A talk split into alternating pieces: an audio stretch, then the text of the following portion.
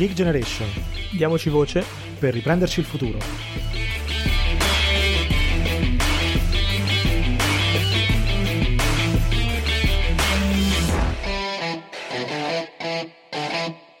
Bentrovati su The Geek Generation, io sono Riccardo, sono qui di nuovo con Mario. Ciao Mario. Ciao a tutti. E allora, eh, siamo tornati diciamo con il nostro abituale appuntamento, un po' delle voci di alcune realtà associative che insomma eh, sono molto importanti e che rappresentano sempre eh, un po' diciamo eh, i giovani in diversi contesti. Ormai avete insomma imparato a seguire un po' la nostra rubrica. E abbiamo diciamo degli ospiti del uh, Sigma. Adesso il Sigma è già stato con noi diciamo in un episodio, però Mario introduci tu diciamo chi abbiamo qui oggi e per quale motivo soprattutto perché insomma è un tema molto molto importante che sta avvenendo alla ribalta sempre di più in questi giorni. Sì esatto perché infatti col Sigma che è una delle associazioni più importanti in Italia dei giovani medici abbiamo già fatto una prima parte di chiacchierata, diciamo, eh, in cui abbiamo toccato un po' eh, i due temi principali, eh, che sono uno più di attualità, quindi la situazione Covid, ovviamente, e uno più, eh, insomma, diciamo, attuale, ma eh, che era già attuale prima del Covid, che è quello dell'imbuto formativo, quindi il problema di cui parleremo anche oggi, eh, di chi termina i sei anni de- del corso di laurea in medicina e non può entrare nella scuola di specializzazione, oggi continuiamo perché ci sono altri temi da toccare molto importanti, eh, perché mi viene da dire e introdurre così gli ospiti eh, e poi appunto partiamo con le domande, però eh, adesso tutta Italia parla di sanità, tutta Italia parla di, di alcuni temi, però eh, se ne parla adesso perché siamo in crisi, ma sono temi di cui in realtà si sarebbe dovuto parlare anche ben prima, quindi eh, è bene, per questo noi siamo qui a fare anche due parti di una di chiacchierata con Sigm, eh, parlare di questi argomenti in modo molto dettagliato, molto approfondito, perché sono eh, argomenti che esulano anche dal Covid e riguardano una delle tematiche più importanti in un paese che è la sanità, quindi eh, noi cerchiamo sempre di insomma, toccare e parlare di argomenti con chi li conosce meglio di noi e quindi oggi continuiamo con uh, due altri esponenti molto importanti del, dell'associazione che sono Federico Lavagno e Carlo De Matteis che uh, sono molto contento di averla qui, quindi grazie ragazzi del, di essere qui con noi. Quindi direi di partire appunto da voi, da eh, presentarvi, dire che ruolo avete nel Sigma e poi direi che partiamo con la nostra chiacchierata. Ciao, ciao a tutte e tutti gli ascoltatori, sono molto onorato di essere qui insieme al collega Carlo De Matteis, io sono Federico Lavagno, sono il coordinatore nazionale del Dipartimento per l'accesso alla formazione post laurea della nostra associazione, che come ben dicevate è il segretariato italiano di giovani medici, ed è un'associazione di rappresentanza che appunto tratta di tematiche molto importanti sulla formazione del medico, che eh, parte appunto dalla, dal corso di laurea in medicina e va poi avanti fino alla specializzazione e poi anche alla libera professione. Che qua il mio collega Carlo.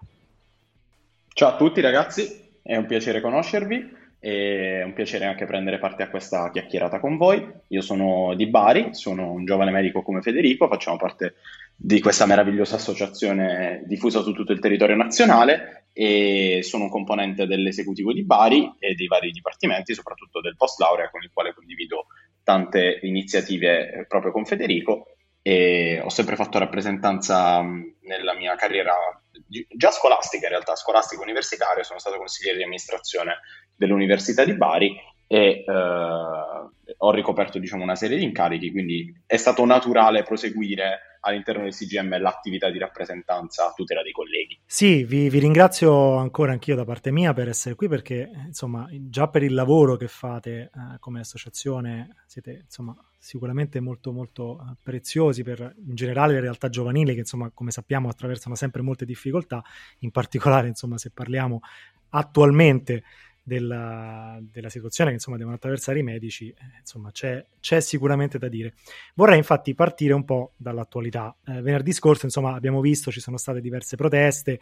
off- online ma anche offline insomma che sono scoppiate eh, dopo quello che è stato l'ennesimo rinvio dell'assegnazione dei medici specializzanti alle scuole di specializzazione. Quindi in pratica, eh, insomma, quello che citava Mario in apertura, cioè la difficoltà no, a iniziare questo tipo di percorso formativo. Ecco, io vorrei sentire, insomma, da voi che siete una voce sicuramente più informata e più interna, diciamo, mh, un po' qual è eh, veramente la situazione, cioè se potete raccontarci cosa sta succedendo, ma soprattutto anche di chi sono un po' le responsabilità di questi continui ritardi a cui purtroppo stiamo, stiamo assistendo. Allora, eh, dunque, sì, che cosa è successo? È successo che quest'anno il concorso nazionale per l'accesso alla specialità, perché ricordiamo a tutti i colleghi eh, che ci stanno ascoltando, anche a diciamo, colleghi di altre università, giovani eh, che lavorano. Il medico, finito i sei anni di medicina, che il corso di laurea, non è eh, diciamo, un professionista che può lavorare eh, diciamo, come eh, figura nell'ospedale eh, stabilmente, perché dopo questi sei anni c'è un concorso per entrare nelle scuole di specialità, che sono poi quelle, diciamo, ehm, quella formazione che serve al medico per diventare specialista, quindi noi ci immaginiamo il cardiologo, per esempio, l'anestesista, il medico che sta in pronto soccorso, l'urgentista e il medico di medicina generale, sono tutti specialisti, quindi devono entrare in questa sorta di formazione dopo ulteriori sei anni e eh, per entrare in questa formazione c'è un concorso nazionale. Quest'anno il concorso nazionale a causa dell'emergenza sanitaria e a causa anche di altre scadenze burocratiche è stato rinviato a, a fine settembre all'incirca. E poi cosa è successo? Dovevamo avere le assegnazioni perché fatto un concorso uno si aspetta di essere poi assegnato. Purtroppo ci sono stati molti ricorsi sul bando e questi ricorsi hanno portato a uno slittamento continuo delle assegnazioni che si è arrivati fino, fino a, ad oggi. Il che appunto a causa di queste assegnazioni si è avuto questo ritardo che ha portato a un man- una mancata presa eh, ancora di servizio e stabilita al 30 di, di, eh, di, dicembre, ma non si saprà cosa è successo, non si, non si, saprà cosa succede perché per esempio il ministro a mezzo stampa ha già dichiarato che eh, ci sarà probabilmente uno slittamento, non ci sarà uno slittamento, noi questo non lo sappiamo ancora e questo ha generato un gran clima di incertezza nei colleghi e le manifestazioni che tutti noi vediamo sia a mezzo social sia a mezzo stampa, ma anche nelle nostre piazze. Sì, ragazzi, diciamo il problema eh, su questo è, è, anche legato al fatto che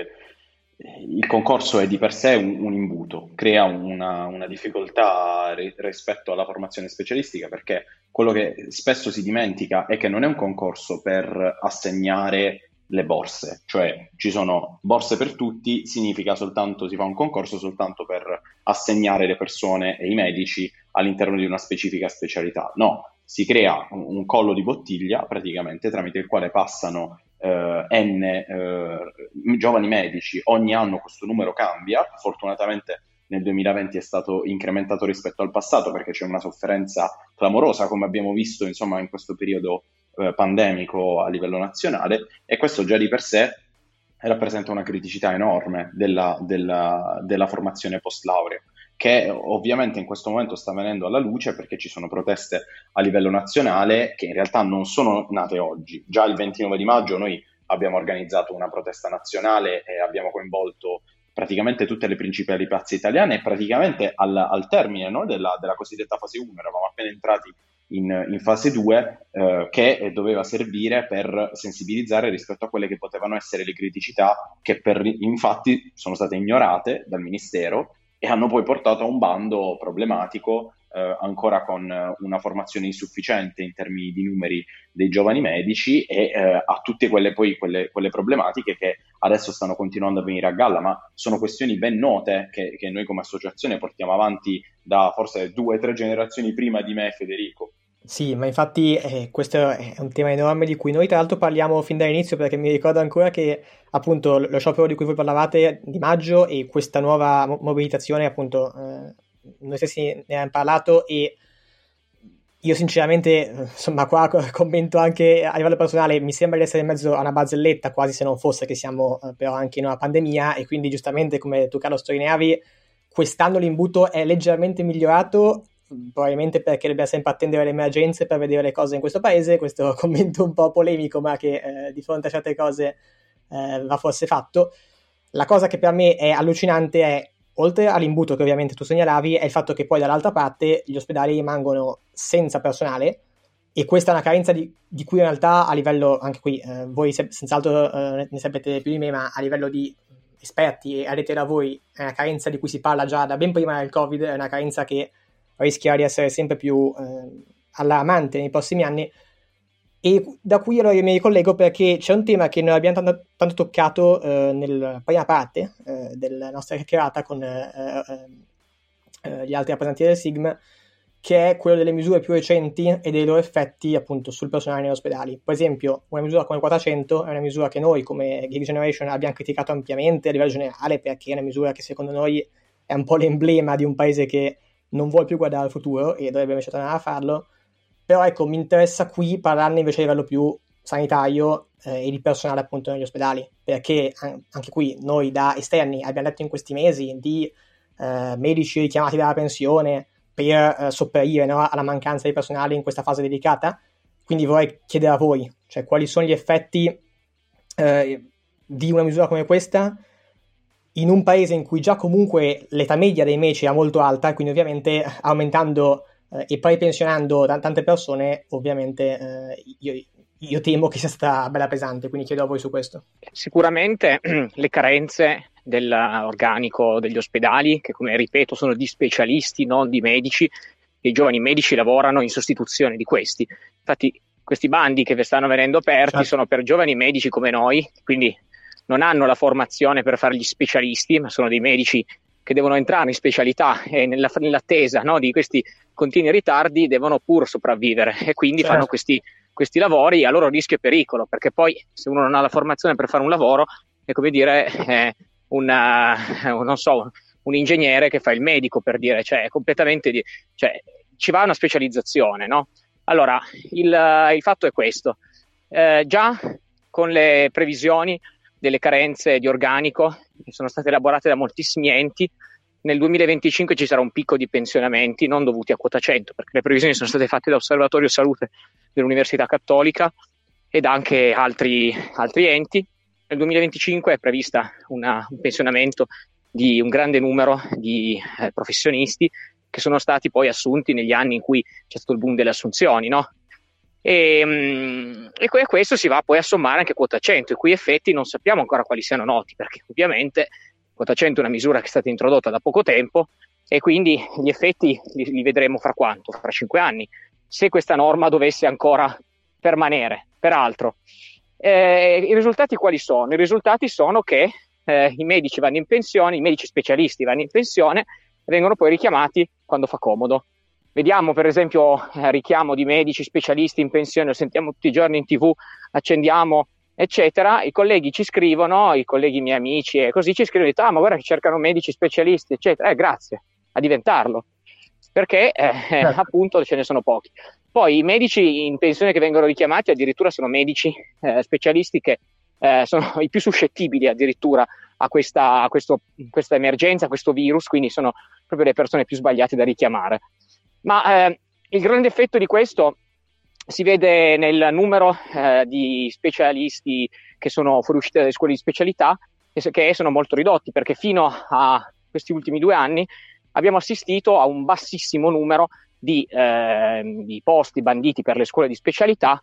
ehm, a fronte di pensionamenti che continuavano a crescere e quindi questo ha creato un grandissimo squilibrio. Ma il grosso problema è che se noi andiamo a sanare questa, questo, diciamo, questo numero oggi, non è che domani abbiamo già sanato il problema, perché i neo specialisti ce li avremo fra 4 anni, 5 anni. Chiaro. Quindi noi dobbiamo impartire oggi. Per quello che noi è da anni che stiamo battendo su questo, su questo punto, ma oggi ci stiamo scatenando ancora di più, perché siamo arrivati a un punto per cui non possiamo più permetterci di andare in questo senso.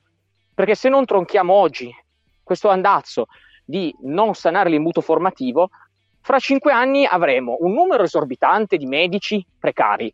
che faranno lavoretti e colmeranno i buchi della sanità a basso prezzo, perché ricordiamocelo, loro, tutti questi giovani medici sono contratti che non, hanno, non prevedono tutele eh, sulle malattie, per esempio, essendo libera professione, non, non, non ci sono tutte quelle tutele che ci sono da dirigente medico, per esempio, assunto come specialista. Quindi è una tutela che è nei confronti dei nostri giovani medici che noi richiediamo e che solo con la formazione e con la loro diciamo, adeguata formazione sia di qualità come specialista,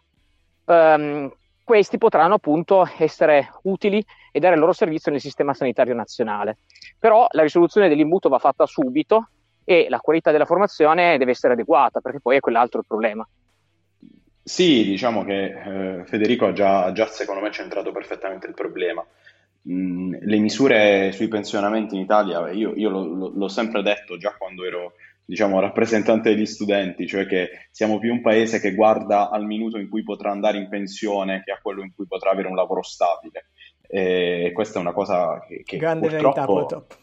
È che purtroppo, eh, in fin dei conti, poi eh, appartiene in primis alle generazioni più giovani, perché non è che si può dar sempre colpa alla versione di noi arrivata a 60 anni. Forse le responsabilità vanno ritracciate nella versione di noi stessi quando di anni ne abbiamo 30, ne abbiamo 40. Eh, perché diciamo in ricerca di la stabilità che, che significa? Eh, la stabilità secondo me non significa eh, avere certa la data della pensione e che questa arrivi il prima possibile. Stabilità significa avere un lavoro che, che ti piace, avere una formazione che ti consenta di farlo al meglio e non avere voglia di accontentarti. Questo penso che non sia il presupposto solo delle facoltà scientifiche, ma sia un po' il presupposto di tutte le, le realtà accademiche che poi influenzano fortissimamente quello che poi è la resa lavorativa. Allora, in ambito medico, proprio come in tutti gli altri, perché in fin dei conti ormai eh, dobbiamo anche un po' superare, soprattutto nei colloqui tra di noi, quell'idea del, sapete, del, del medico, dell'odontoiatra, anche visti come casta, cioè come un, un, un, borgo chiuso dal quale non si può uscire ma si può entrare soltanto dopo grande, eh, grande studio, grande impegno, perché la verità è che i medici vivono un momento di grave precariato tanto quanto lo vivono tutte le altre realtà. Eh, e questo è in parte, eh, diciamo, sanato in questo periodo e davvero perdonatemi, io mi vergogno ad ammetterlo, dalla situazione pandemica. Qualche tempo fa parlavo con tanti colleghi pugliesi che dicevano, guarda, grazie al Covid io sto, sto imparando, sto lavorando, eh, però mi vergogno a dire che questo è grazie al Covid, perché giustamente vorrei che tutto questo non ci fosse, vorrei che non dovessi mettermi uno, uno scafandro ogni giorno per andare a lavorare, avrei voluto fare le guardie mediche per i primi giorni post laurea e non lavorare eh, in mezzo a gente che soffre per davvero tanto davanti ai miei occhi ogni giorno. E questa è un po' la situazione paradossale e la formazione in questo come si inserisce? Si inserisce soltanto come ha detto Federico, cioè in un investimento che sia eh, credibile, prima ancora che tangibile, e che consenta di eh, evitare che nel 2025 ci troviamo in un ammanco di medici che si, diciamo, si atteste circa pre-quota 100 sulle 15.000 unità e voi potete capire che vuol dire avere 15.000 medici in meno nelle strutture ospedaliere. Io la domanda che faccio sempre a tutti coloro che conosco è sempre la stessa, cioè secondo te io, neolaureato, so, so curare davvero senza formazione specialistica la tua fibrillazione atriale? E se la dovessi avere, fermo restando che la fibrillazione atriale è già difficile di suo da curare, ma chi ti dovrebbe curare? Ti dovrei curare io? E come ne ho le conoscenze? Questo è il punto fondamentale sul quale bisognerebbe ehm, richiedere un sistema di accountability, per, per parlare diciamo all'inglese, maniera che spesso in altri paesi si cerca di avere, anche se negli ultimi tempi no, ma che in Italia secondo me non si è mai avuto. Io a questa domanda a chi la faccio? Perché tanto sappiamo che il ministro non mi ascolta. E quindi ne parliamo tra noi sperando che più persone possibili eh, ascoltino quello che diciamo e, e, e, condividano la necessità di intervenire. Certo, e soprattutto, insomma, magari facciano un po' una riflessione su quello che dicevi tu, cioè sul fatto che spetta un po' a noi fare anche un po' di, di, autocritica e cercare veramente di, di, alzare la voce su questi temi, in particolare quando si tratta di eh, progettare il futuro, cosa che insomma menzionava anche Federico, la necessità di avere una strategia un po' più a lungo termine.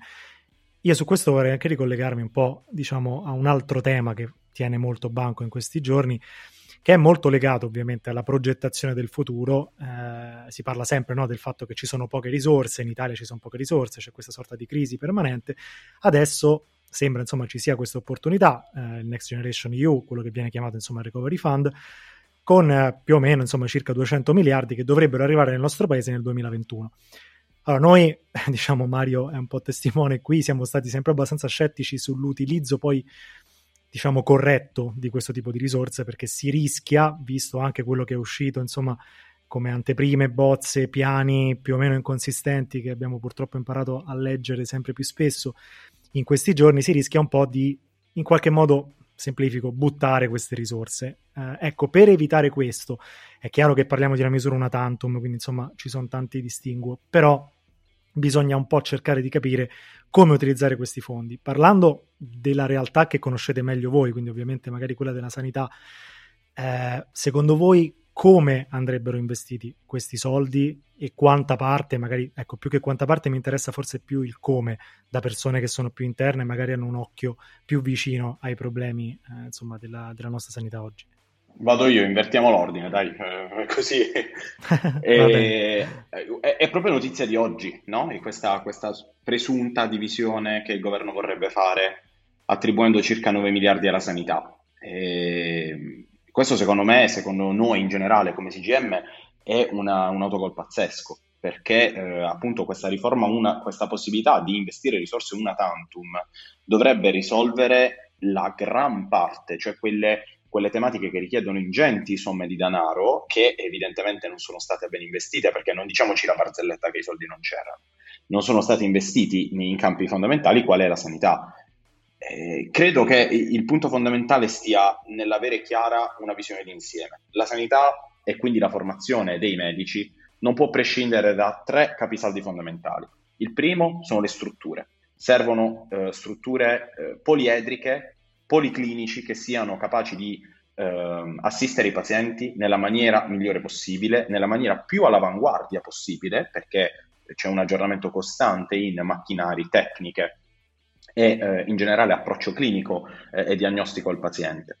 Il secondo luogo fondamentale è il personale, laddove il personale è, è, va distinto in due ambiti, il personale ospedaliero che garantisca eh, turnazioni efficienti e non porti al collasso il sistema sanitario, ma al tempo stesso il personale docente, quindi facente capo alle università. Investire in sanità significa investire anche in istruzione, perché facilitando il reclutamento di nuovi docenti universitari aumentano i punti di riferimento che consentano di, eh, perdonatemi il termine, eh, rendere più accademici gli ospedali, che è, è, una cosa che si cerca di fare spesso, si, si, parla per le scuole di specializzazione della cosiddetta rete formativa. La rete formativa che cos'è? È la possibilità di aprire eh, al territorio la formazione specialistica mandando in ospedali più o meno grandi, ma lontani dal policlinico principale, dall'ospedale principale di formazione, proprio i medici specializzanti. E questa è una cosa fondamentale perché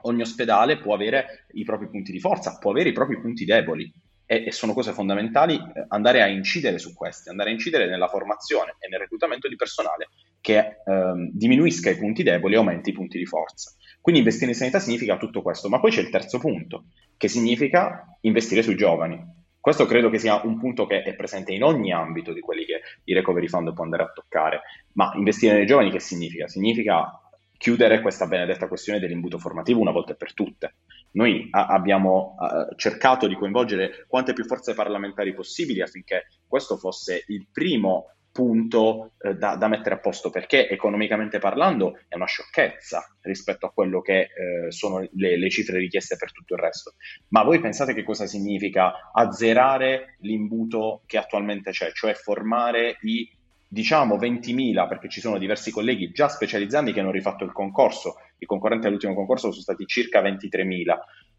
Formare tutti e 20.000 i medici. Immaginate cosa significa avere una classe medica giovane, pronta all- all'esperienza, con, eh, perdonatemi, anche la mente fresca, quindi tecniche, approcci, protocolli, tutti recenti, eh, che sia pronta a fronteggiare i prossimi 40 anni di servizio questa è la prospettiva di un paese che non guarda soltanto al futuro, ma in realtà tutela il proprio presente. Perché lasciare a spasso i, i nostri colleghi non potrà mai essere la via, la via migliore. Eh, assicurare che ci sia un ricambio, faccio un esempio, nelle RS, eh, RSA, ma non dare la formazione specialistica a chi fa quel ricambio nelle RSA, che bene sta facendo al paese. Questo secondo me è l'investimento che il Recovery Fund dovrebbe andare a sanare. È chiaro però ci sono tanti altri ambiti, su questo lascio, lascio la parola a Federico che eh, così facciamo un discorso organico. Guarda, eh, Carlo ha centrato chiaramente il problema perché eh, poi è proprio di questo che noi stiamo parlando, nel senso che di nuovo non si vuole investire sul futuro, no? ma si investe sul sanare le pezze che ci sono oggi. Però se noi saniamo le pezze che ci sono oggi e non investiamo col futuro, domani ne avremo il doppio, perché non ci prepariamo di nuovo come non ci siamo preparati ad affrontare una, un'epidemia, come il nostro sistema sanitario non si sta impegnando a causa dei tagli ad affrontare il futuro, di nuovo non lo stiamo facendo in questo senso. Diciamo che proprio oggi che viene registrata questo podcast, come dicevamo, eh, cade proprio diciamo, a, alla perfezione, perché in realtà è proprio di quello di cui si sta discutendo nel dibattito politico. Notizia di una bozza che è stata pubblicata del nuovo recovery plan in cui si parla di come eh, spendere questi fondi che deriveranno dall'Unione Europea, noi vediamo come fanalino di coda la sanità con 9 miliardi, a fronte di stanziamenti cospicui per la digitalizzazione 48 miliardi, transizione ecologica 74 miliardi, infrastrutture 27 miliardi, istruzione 19 miliardi e parità di genere 17 miliardi. Ora, è un dato di fatto che la sanità è veramente messa all'ultimo posto ed è invece quello per cui noi dovremmo impegnarci maggiormente, perché la sanità, tutto il sistema sanitario attuale eh, ha subito delle profonde, delle profonde sfide oggi che eh, io spero non si ripresenteranno nel futuro, ma noi dobbiamo essere pronti a fronteggiare. E mi, mi spiego nel senso di emergenza. Eh, per quanto riguarda invece proprio l'assetto della nostra sanità, questo dovrà avere una rivisitazione profonda, eh, sia per quanto riguarda la medicina territoriale, che poi è stata quella che in primis è stata più colpita, ed è quella che dovrà essere maggiormente potenziata. Quindi io mi chiedo, con questa somma, che comunque è notevole rispetto agli stanziamenti passati, riusciremo a colmare tutte le carenze che ha il nostro sistema sanitario? Eh, riuscirà appunto questa somma a includere anche la formazione, quindi l'investimento sul futuro per i giovani eh, specialisti di domani? I cambiamenti e gli investimenti che devono essere fatti, come ben diceva Carlo, sono su vari fronti. Noi, mh, a differenza di altri professionisti, la nostra professione, la nostra, l'investimento sulla nostra formazione, ehm, diciamo, ricade su varie vie, perché se l'ospedale funziona bene, se l'ospedale ha dei tutor adeguati, dei tutor che possono formare i giovani specializzandi e quindi non, non vengano lasciati allo sbaraglio, allora solo questi potranno venire formati in questa maniera e quindi diventare dei buoni specialisti che genereranno una buona specialità domani. Quindi bisogna investire su più fronti, sia l'aumento delle borse, dei contratti eh, di specialità che devono essere pari al numero dei soggetti e degli studenti di medicina che poi diventeranno medici, quindi devono essere pari, non ci deve essere più questo imbuto formativo che tanto eh, diciamo noi stiamo cercando di, eh, con le nostre proposte di risolvere. Diciamo che la, eh, ehm, una delle spiegazioni che ci è stata fornita spesso dalla politica è che mancano i fondi. Ora i fondi non mancano più, ora si tratta di ridistribuirli in maniera intelligente ed è quello che non sta venendo fatto. Quindi noi come segretariato italiano di giovani medici eh, abbiamo abbiamo deciso di eh, appunto eh, scrivere dei documenti che verranno messi agli atti e verranno distribuiti a tutte le forze politiche perché noi siamo ehm, noi facciamo politica eh, universitaria, facciamo politica sanitaria, ma siamo apartitici, nel senso che ci confrontiamo con tutte le forze politiche e depositeremo appunto questo documento eh, sulle entità anche dello stanziamento che servirà per eh, risanare la nostra, la nostra formazione e il futuro dei giovani medici specializzanti. Quindi il nostro impegno è anche contribuire in questo, visto che di nuovo c'è stata una mancanza di intenzione, di interessamento in questo senso e quindi riporteremo anche per via mediatica eh, questa, questa, opportunità che non va sprecata. Eh, ben detto, sono una, una tantum, però se non utilizziamo questa una tantum non ci sarà mai un vero investimento in questo senso. Bisogna partire da questo e poi eh, i prossimi anni continuare a stanziare delle cifre più importanti rispetto a quelle che sono state stanziate nel passato.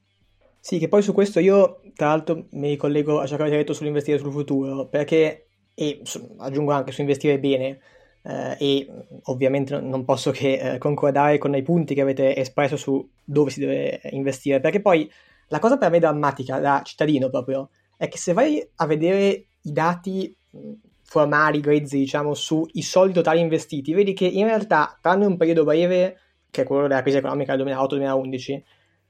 la spesa in realtà cresce anche a livello reale rispetto all'inflazione. Quindi io dico, cavolo, se nonostante questo arriviamo ad avere i problemi che giustamente voi segnalate, vuol dire che non siamo minimamente capaci di spendere soldi in questo paese. Quindi è quello che a me eh, veramente crea un problema serio come cittadino e quindi è quello il motivo per cui noi siamo qui a parlare con voi perché diciamo, cavolo, ok, abbiamo capito che una classe politica dirigente come questa eh, sta avendo enormi difficoltà a capire dove deve mettere i soldi. Cerchiamo noi, come giovani, interessati ovviamente al futuro del nostro paese e con appunto esperti come voi, eh, di dare un indirizzo diverso. Quindi è da qui che io apprezzo moltissimo le vostre proposte perché eh, credo che veramente ci sia bisogno di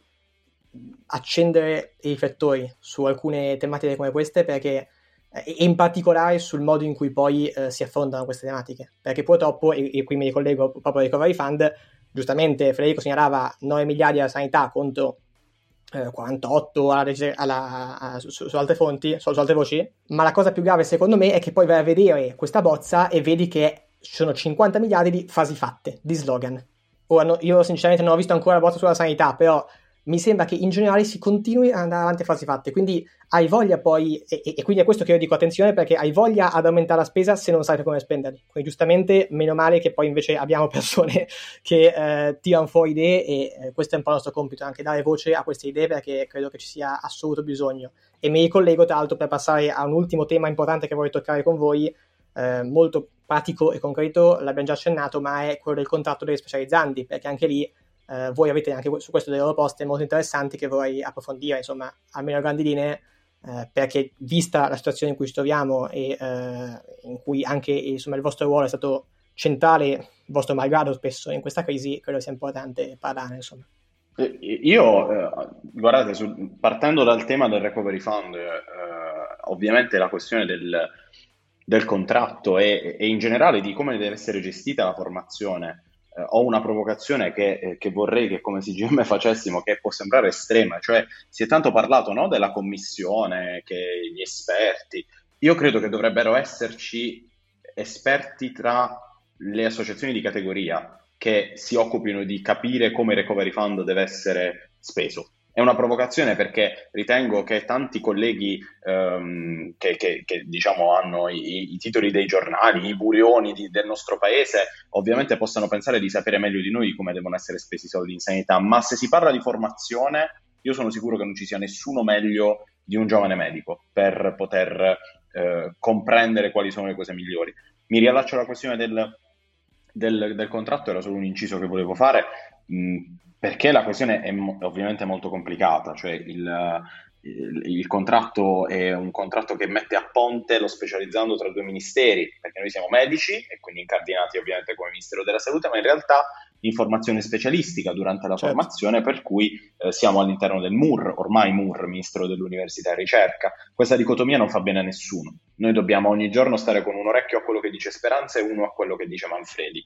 eh, perché il nostro post formazione dipende da Speranza, ma il nostro durante formazione e pre soprattutto eh, dipende da Manfredi. Questa è una dicotomia tipica all'italiana che non fa bene a nessuno, è una divisione antica di poteri che nessuno capisce. Se lo chiedete al Ministero dell'Università vi diranno non sappiamo perché siete nostri, tra virgolette, dipendenti, perché poi in realtà dipendenti non lo siamo. Questa è una prima criticità che noi abbiamo fatto presente. Federico soprattutto ha portato avanti una campagna eh, pre- di, assoluto pregio per portare alla Camera, al, al Parlamento, al Senato eh, le eh, proposte di modifica di una revisione vera e propria del ruolo dello specializzando. Quindi a tutto tondo non solo il suo contratto, non una sorta di formazione lavoro, ma una formazione che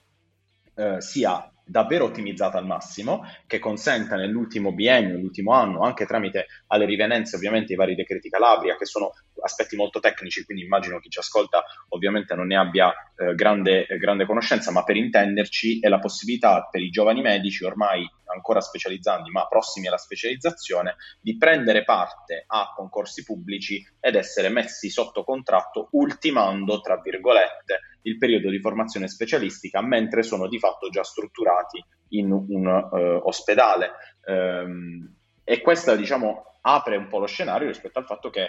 dobbiamo anche un po' finirla di considerare gli specializzandi quale medici in formazione. Alla fine del loro percorso sono a tutti gli effetti medici, siamo a tutti gli effetti lavoratori. Quindi una prima revisione del contratto potrebbe proprio tener conto di quelle che sono le prerogative e poi ovviamente le prerogative retributive. Noi non abbiamo retribuiti festivi, guardie, non c'è una eh, retribuzione aggiuntiva per gli straordinari, c'è una borsa standard e poi mi taccio così lascio a Federico che su questo, ah, ripeto, ha portato avanti una campagna di assoluto livello. Sapete che t- quest'anno tanti colleghi giustamente stanno dicendo ma guarda, ma io magari il concorso, il posto non me lo prendo perché nel posto in cui sto lavorando per il Covid e faccio un discorso proprio spicciolo, guadagno 5.000 euro al mese, seppur da libero professionista. 5.000 euro al mese rispetto ai 1.640 scarsi della borsa di scuola di specializzazione sono tanta roba, soprattutto per chi magari ha delle esigenze personali, di famiglia, eh, di salute, tantissime possono essere le motivazioni. Questa è una cosa che deve far riflettere, perché se io preferisco aspettare un anno eh, cercando di guadagnare il più possibile, vuol dire che non sento retribuito alla maniera corretta il mio lavoro, la mia formazione da medico in formazione specialistica. Sì, eh, come, dice, come dice Ben Carlo, questi sono discorsi che i colleghi e le colleghe ci fanno quotidianamente e,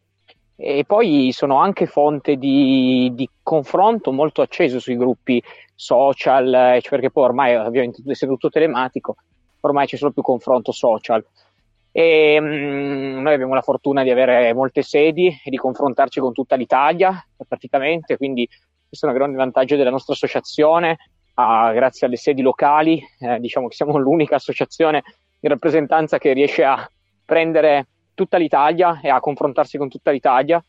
E, eh, il contratto dello specializzando è, come diceva Carlo, uno dei temi che eh, sono cardine della riforma della 368 del 99, che è la legge che regola la formazione medica specialistica in Italia. Eh, ci sono varie proposte anche di altre associazioni di modifica.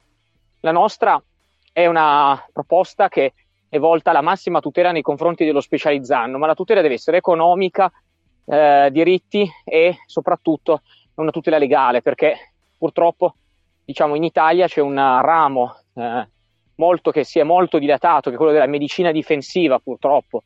in cui eh, diciamo, eh, con varie leggi che sono poi state fatte, questo è stato un po' regolato, però comunque lo specializzando deve essere tutelato al massimo, perché comunque non è uno specialista, ricordiamocelo come dicevamo ben prima, ma è un medico che si sta formando per diventare tale.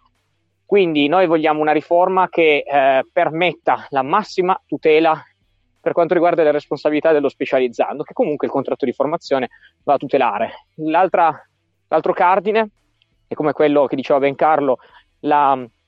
eh, tutela diciamo, economica, quindi retribuzione di ciò che nei paesi europei civili viene riconosciuto al medico in formazione, oltre a un, sostanzialmente a un contratto di maggiore entità economica, parliamo chiaramente,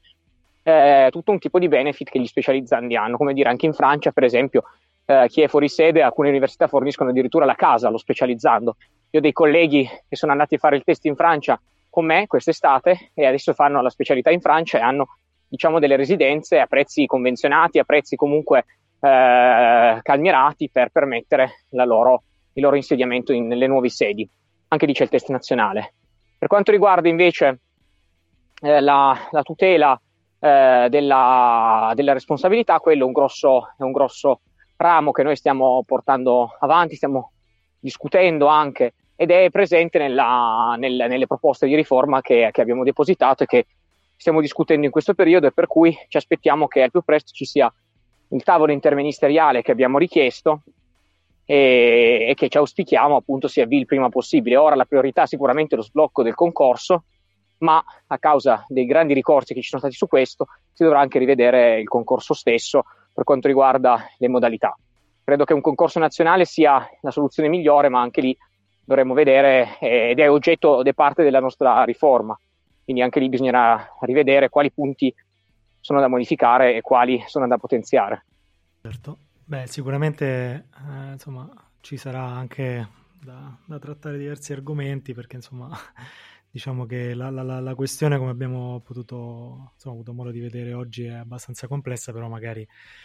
ne parleremo un'altra volta. Io per chiudere, ehm, diciamo, volevo fare un po' un commento, magari un po' più personale. Intanto, dopo insomma, avervi ringraziato perché veramente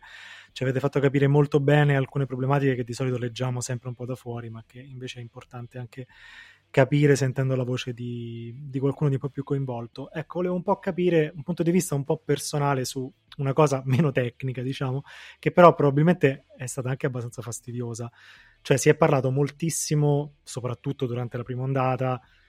dei medici eroi, eh, delle persone no, coinvolte in questa crisi che venivano acclamate ovunque, online, offline, si, si parlava quasi solo dei, dei, medici. E poi a un certo punto insomma siamo di nuovo in questa situazione qui in cui di fatto ci si è dimenticati del tema e anzi questa, questo problema di cui abbiamo parlato oggi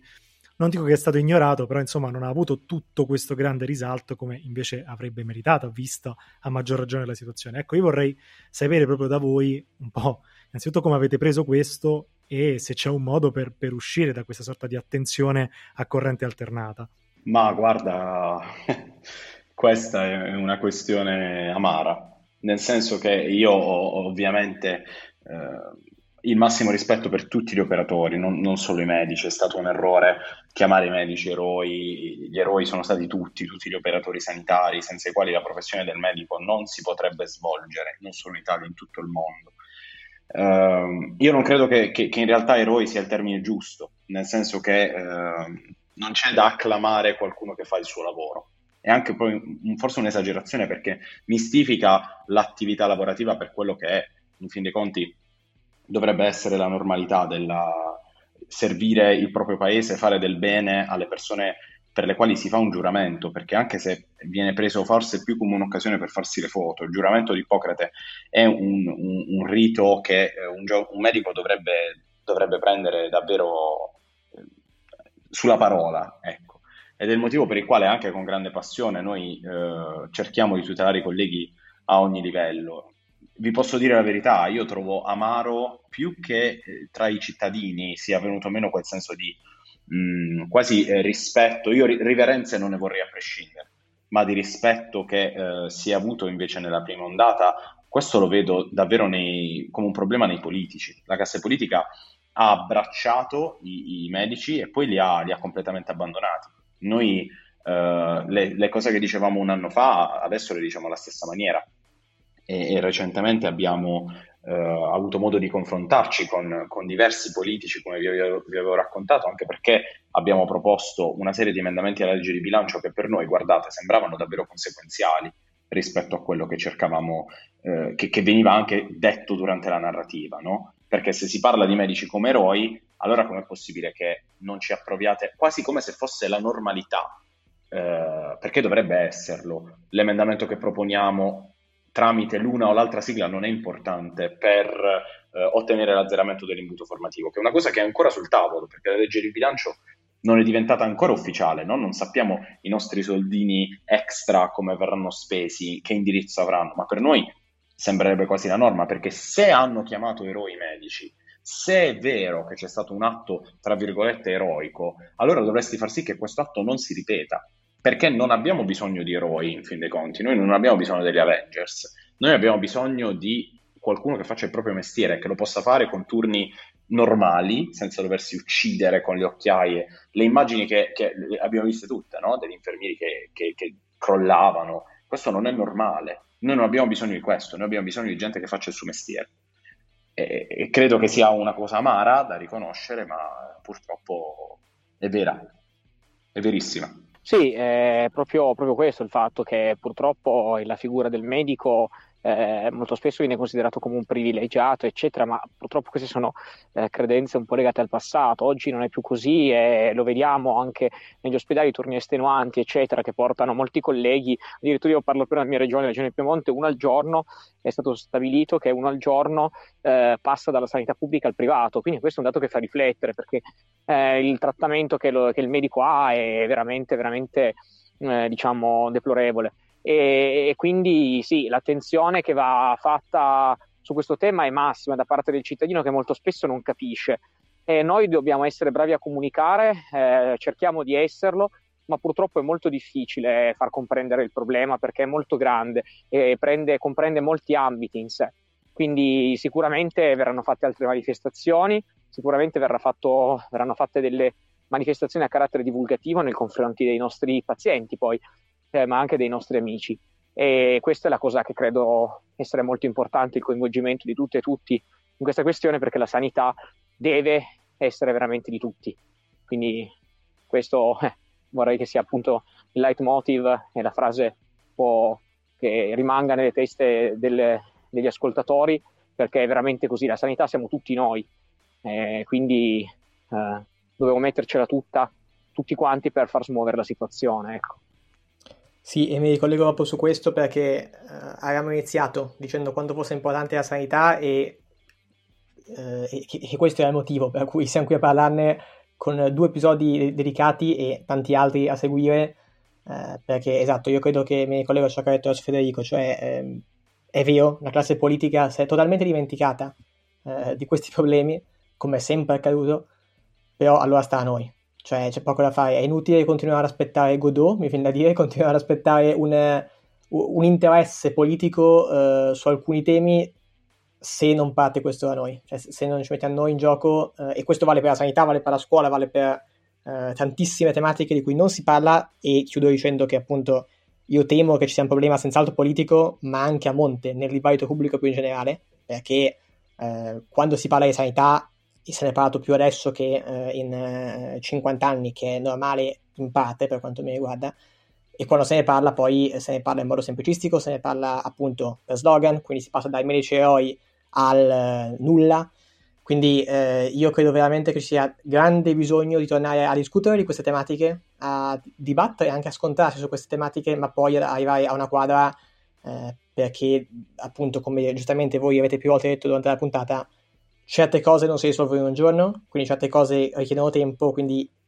o iniziamo adesso, e questa è una fase che diciamo sempre noi su tanti temi, ma vale per tante cose appunto,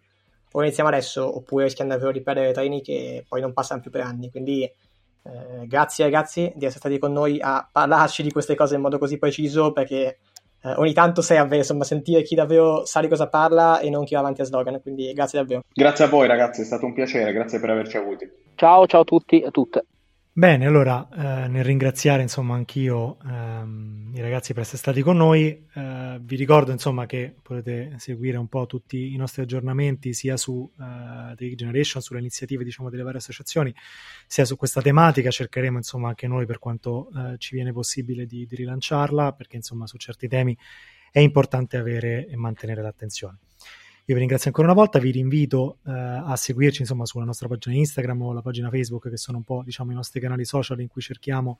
di raccogliere un po' le testimonianze, ma anche di rilanciare tutti i discorsi che facciamo qui nei podcast. Ci potete seguire su Spotify o su Apple Podcast, lasciateci una recensione se volete,